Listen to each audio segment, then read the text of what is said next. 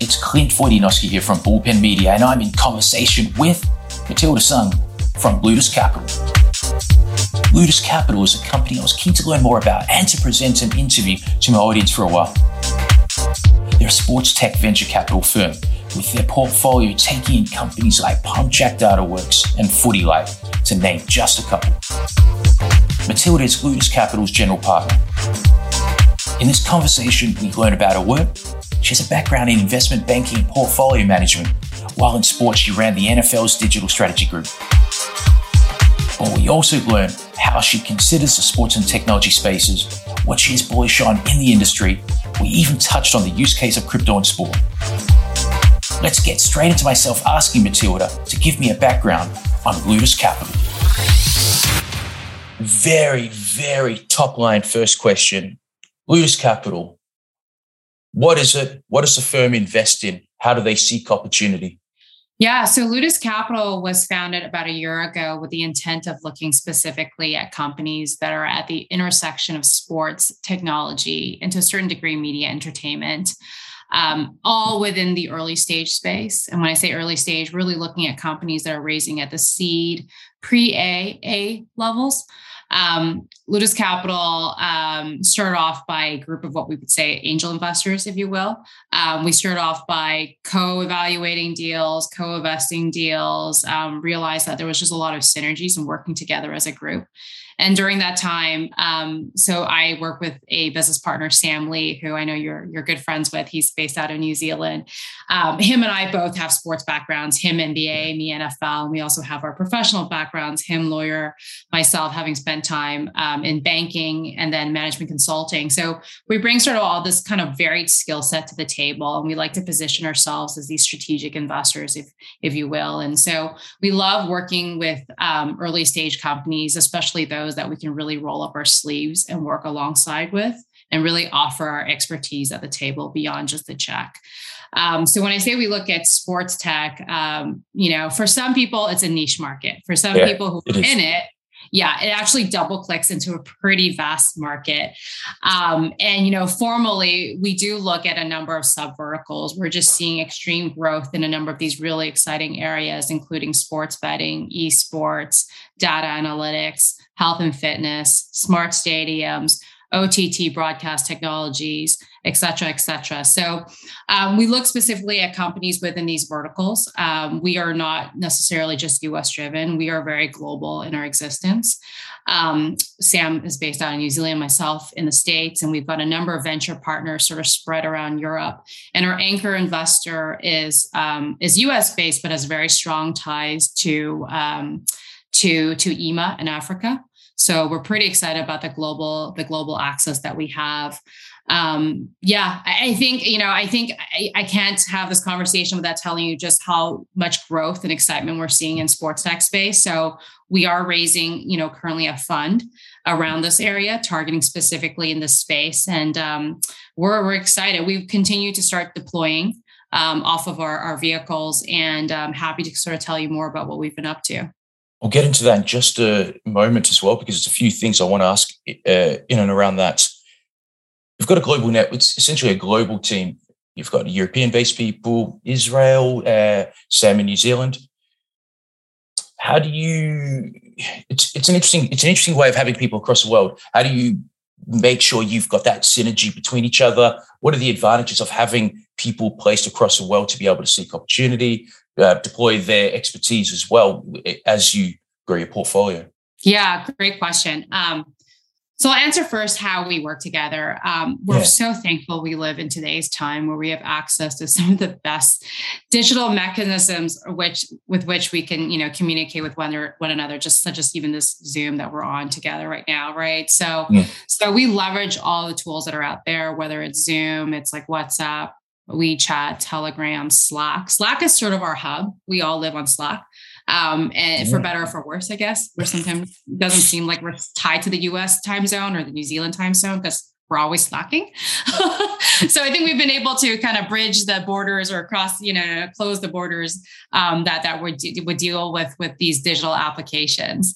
And as it relates to, you know, why global, listen, like sports is something that spans the world, right? Yeah.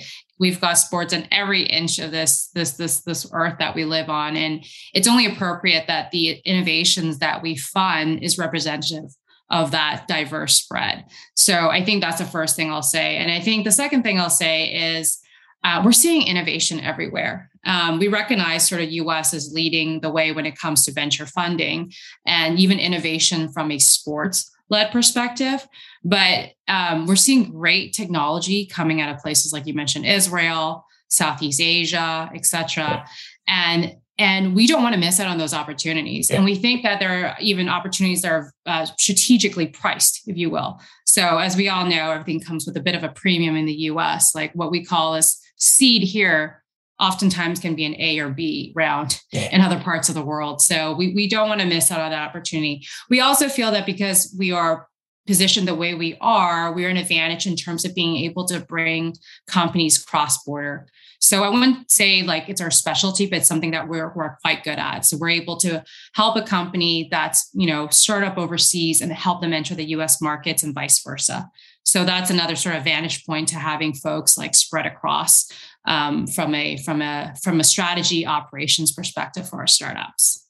As you mentioned in your previous answer that you're raising a fund and sport touches a lot of things where it's, you know, you got OTT, you got betting, you got esports. So through sports, it's a vehicle to go into so many other verticals and horizontals, if you will, as well, industries, so, which is media and gaming and streaming and all these other kinds of things.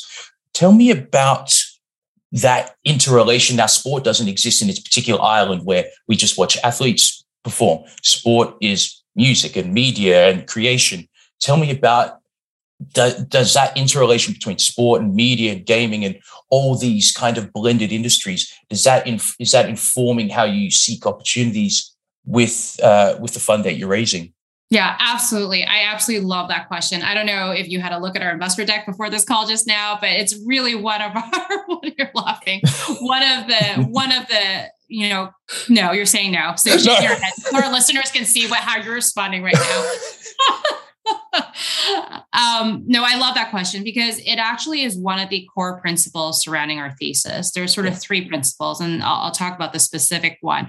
We really believe that there is a world in which innovation can be sourced first with a sports use case, but then ultimately have a much larger surface area of application. And for us in venture, we want that, right? Even though sports covers a mass number of people in this world, the market in terms of just dollars and revenue is not necessarily as massive, right? So if we are able to start first with sports and then extend into adjacent verticals and prove the use cases there, it makes a lot of sense. There are a few examples I always like to point to when we talk about this with folks. And the first is BAM, right? BamTech. Classic. Yeah. Right. Exactly. For those who are sort of new to sports, I love bringing this up because people get it and people probably used it, right? I think 20 years ago, every MLB team owner put in $1 million to start up this entity called BamTech. And the intent was really to build out the streaming technology that would power baseball on digital devices.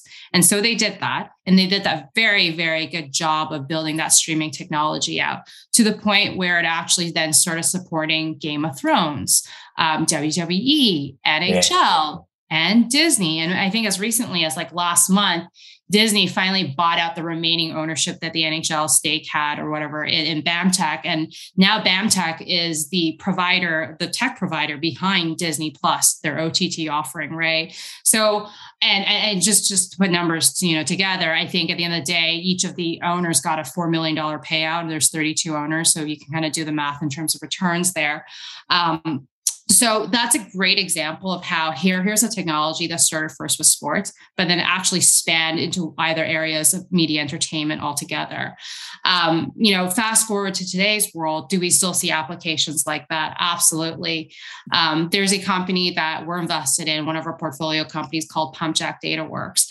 And You may be familiar with them as well. And they're in the business of effectively propping up a business intelligence layer that allows a team to have a better understanding of their fans' profiles. And with that, they're able then to provide their sponsors with greater value and ability to provide a much more personable experience, if you will.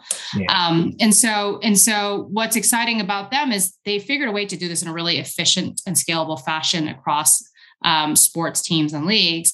But then they started also getting calls from publishing companies and media entertainment companies who actually want to know their audience a little bit better, right? So again, we think about, you know, folks who are able to do innovations in specific areas of technology. In the case of Pumpjack, it was really around connecting data pieces together, first and third party data, overcoming sort of challenges with GDPR, et cetera. And then how do we parlay those learnings into other industries? So absolutely, we believe that there is a world in which technologies and innovations start with sports and then spread into adjacent verticals. Pumpjack's a good example in a way where, yes, it's for sport, but then it goes for, it's just general consumers and fan behavior, but it deals deeper level. It deals with third-party data, data leakage, problems with historical data. It's no different from so many other industries as such. It happens to be in sport initially, but it's the problems still remain across other things, whether it's still fan behavior and stuff like that. Tell me a little bit about your work with Pumpjack, your background, your work with data and analytics. How do you work with a company like Pumpjack and your work with data and analytics too? Yeah. So I think a little bit of background. So when I was in the NFL, I oversaw digital media strategy, and that's sort of like a catch-all term for all things on the digital media side. So it could be as sexy as like the fantasy game to data and analytics. Not that it's not sexy, but to the thing, the nitty-gritty behind the scenes, if you will, right? So, and part of the beauty of digital media modes of application is that you are able to get a better understanding of your fans' behavior. When do they tune in? How long did they tune in for? What were the modes of interaction that they had when they tuned in, right? So I think by the nature of the area that I was in, there was a lot of work with data analytics. So I worked very closely with our business intelligence team at the league, everything from sort of understanding our data warehouse solutions to the sort of front end BI layer and what would make sense in terms of how we extract the data, how we do data hygiene. We were using Adobe and various other applications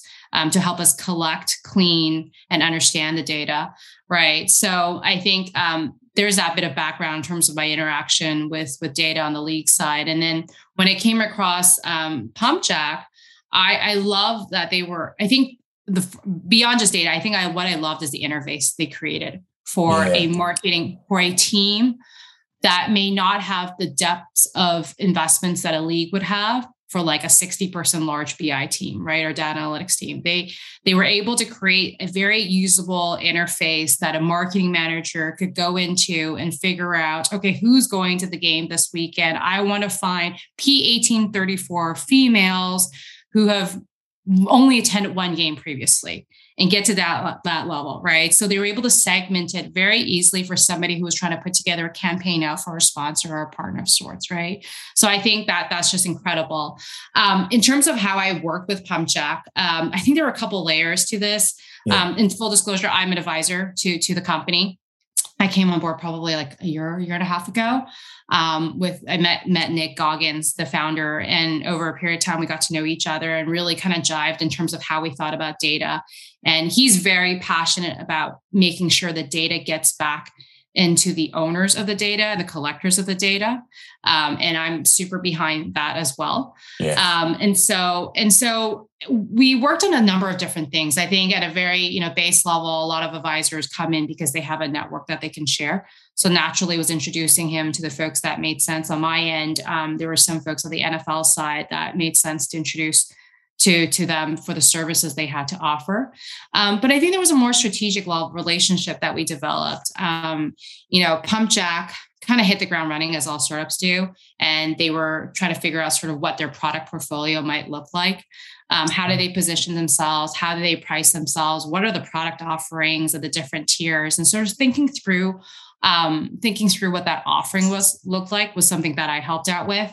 And as they're marching towards their next milestone and an A race shortly, also thinking through what is the narrative and what's the storyline.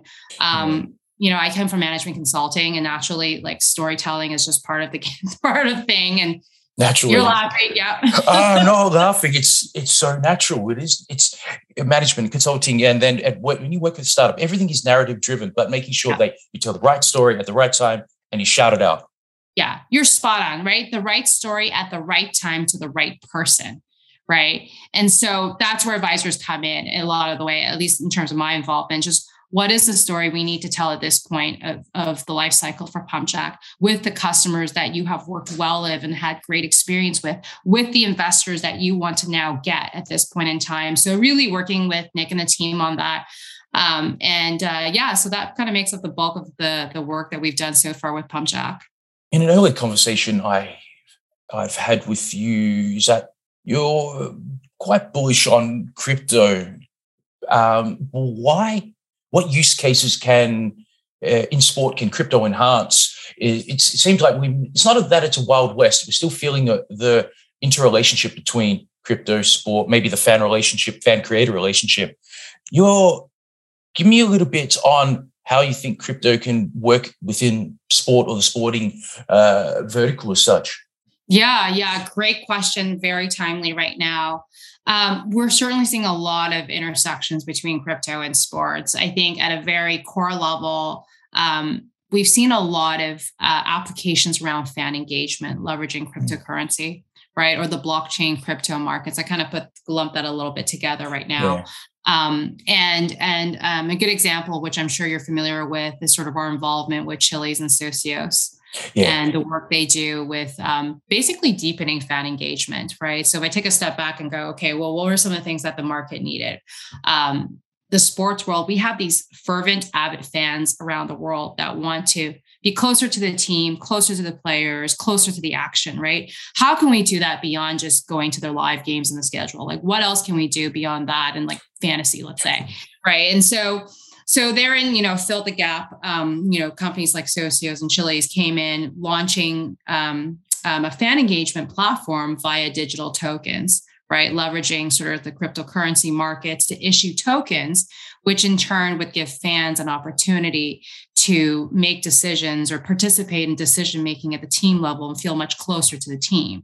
And so they're able to do it by purchasing these tokens on the crypto markets and then for the teams of their choice. And it was seen as almost a currency, if you will, right? So that's a very, very big application that we're seeing crossing into sort of the crypto world and the fan engagement worlds. I don't know if I told you this story last time, Chad. I might have. I know it's really funny. One of my neighbors is a part owner for LA Galaxy, the soccer MLS team down here. And I remember we were over at their house like a few years ago, and we were talking about all sorts of things like sports related. And he's like, and he's like, oh yeah, it's great because there's like 20 or so owners and like we get to like decide on like the locker room colors and the chants and all that kind of stuff. I was like, oh, Mike, that's great. Like, I mean, how are they doing all this with you guys? Because it's such a large ownership, right? Or is it more than, a few owners? He's like, oh yeah, like, I don't know, Nancy calls me from the team league and she's like, listen, like we've got this decision we got to make, where do you want to place your votes? Do you want it to be black or you want it to be white? And I'm like, oh, and then what happens? He's like, I don't know. They've put in like an Excel spreadsheet or something. Right.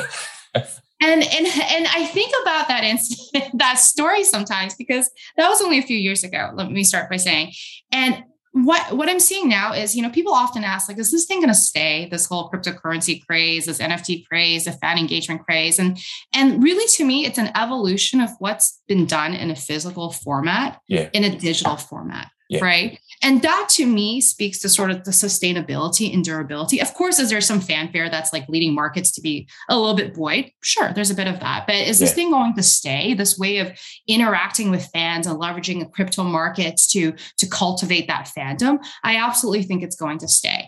To me, it's really just an extension of something in physical world into the digital space. Probably the way it evolves is probably the increasing rewards for the participation for the creator.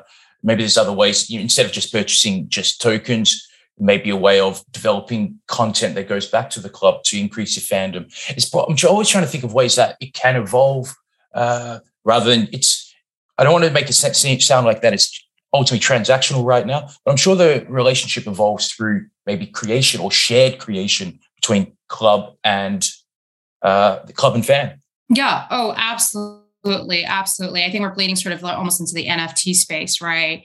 And everything. Yeah, definitely. And everything that's happening there. I think at a very base level, NFTs can represent a digitization of the collectibles world, right? That speaks to fans. But I think adding a layer to it is like, how do we engage, to your point, the fans in the content creation and experience building of a team, right? Yeah. I think when I was at the league and we did a bunch of work in social media and thinking through if we look at the YouTube, I remember we would look at the YouTube handle for the NFL. We're like, oh my God, there's all this content that's just created by like people that love the sport, and they're clipping things together, sometimes better than what the league would put out themselves. Right. Naturally. Or they've got their perspective on something, or they're recreating a play of sorts. And there's some really interesting stuff. And the viewage on that is amazing. Right. And we call this, UGC, user generated content. And so how do we bring that into the fold? How do we give these people recognition even? Yeah. Right. And so the crypto markets, the blockchain markets is starting to kind of birth this place that allows the creation, the minting of the stuff, the transaction of the stuff, the value growth of the stuff. Right. If you will. And I think that just is so incredible to see folks that, first, it obviously deepens their fan engagement. Second, I think people getting compensated for things that they are good at, whether they're a storyteller, they're an experience recreator, or even if like an opinion giver, I think it's invaluable. I think it's same. I'm sure you guys have been having conversations around sort of NIL, right? Name, image, and likeness. NIL is, it's a very North American centric issue that we observe because it's a unique thing. From my Australian lens, NIL is such a unique issue to North America at the moment. Yeah, so it is a bit of a North American phenomenon with the NCAA having issued sort of rules around this historically and saying that athletes cannot monetize on their name, image, and likeness. And when that shifted this year and sort of floodgates open and people realized that they were able to monetize on it, I bring this topic up in the context of really giving content creators not just the technological tools, but the runway from a regulation perspective, from a adoption perspective, people like warming up around the idea that like content doesn't necessarily need to come from the rights holders or the major brands. It can come from the people. And it's really this shift that we're seeing outside of even sports and content generation altogether, where we're seeing that. I think it's so powerful, and I think we'll give credence to the sustainability and durability of blockchain applications, crypto markets, and NFTs altogether. I want to stay with, this could be a personal thing, it could be a Ludus Capital thing as well, trends or just unexplored areas that to be served in sport or fitness or gaming. What are some things, actually, what should we call it? Observations. What are some observations or trends that we should be looking out for, or that you're seeing that, we've been covering crypto as well, we've been covering NFTs, but is there anything else that is unexplored or trending that we should be looking out for? Yeah, there's a number of areas. So again, maybe a little US centric because we've been behind the curve on this piece, but sports betting, right? With the repeal of PASPA in 2018, and as every kind of state slowly figures out how they're going to tax and regulate and lighting up. I think right now, 25 states, about half of the US states have turned green and figured it out. I think it's a very exciting space to see sports betting get legalized and what that will mean, not just for the avid that gamer better. Okay. We're really talking about sort of the applications, even for the casual gamer and casual better. Right. I mean, there's been a lot of debate around this, like how big is this market really going to be? Right.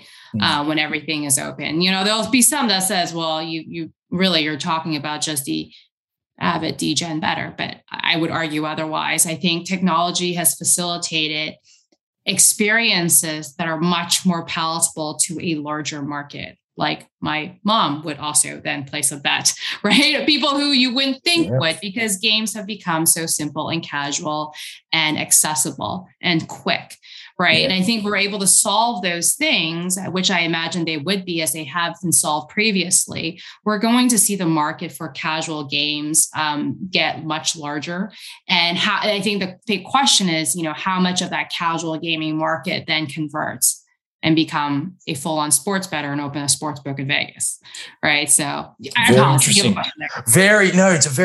interesting space. And I look at it, and I've got a lens. I've got a different lens because in Australia we are huge gamblers as a nation. It's been legal in every which way for eternity here. We gamble like crazy.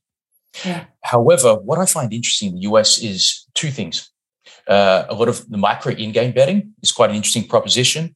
The fact that there may even be free-to-play versions of that as well, which can funnel into that. And also then the other thing that interests me is the confluence of media and gambling, where it's essentially a media company is also a gambling company or vice versa. These are things that aren't in Australia, but it looks like it's accelerating in the US, that I find very interesting. Yeah. And I think this gets back to your just like sharp observation right there. And I think it's back to sort of this confluence across different verticals that are trying to solve for the same thing. Maybe it's not called fan engagement, but it's like audience engagement, right? Media. Yeah. Right. Media. Like I watch The Bachelor and like people will take bets on The Bachelor, right? Like me and my girlfriends will think about that, right? Like you've got great media assets, great content, great shows, right? Great games, great leagues, great rights, right? Combine that with sort of the gaming aspect of it, whether it's free to play or it's like a full on, you know, sports betting application.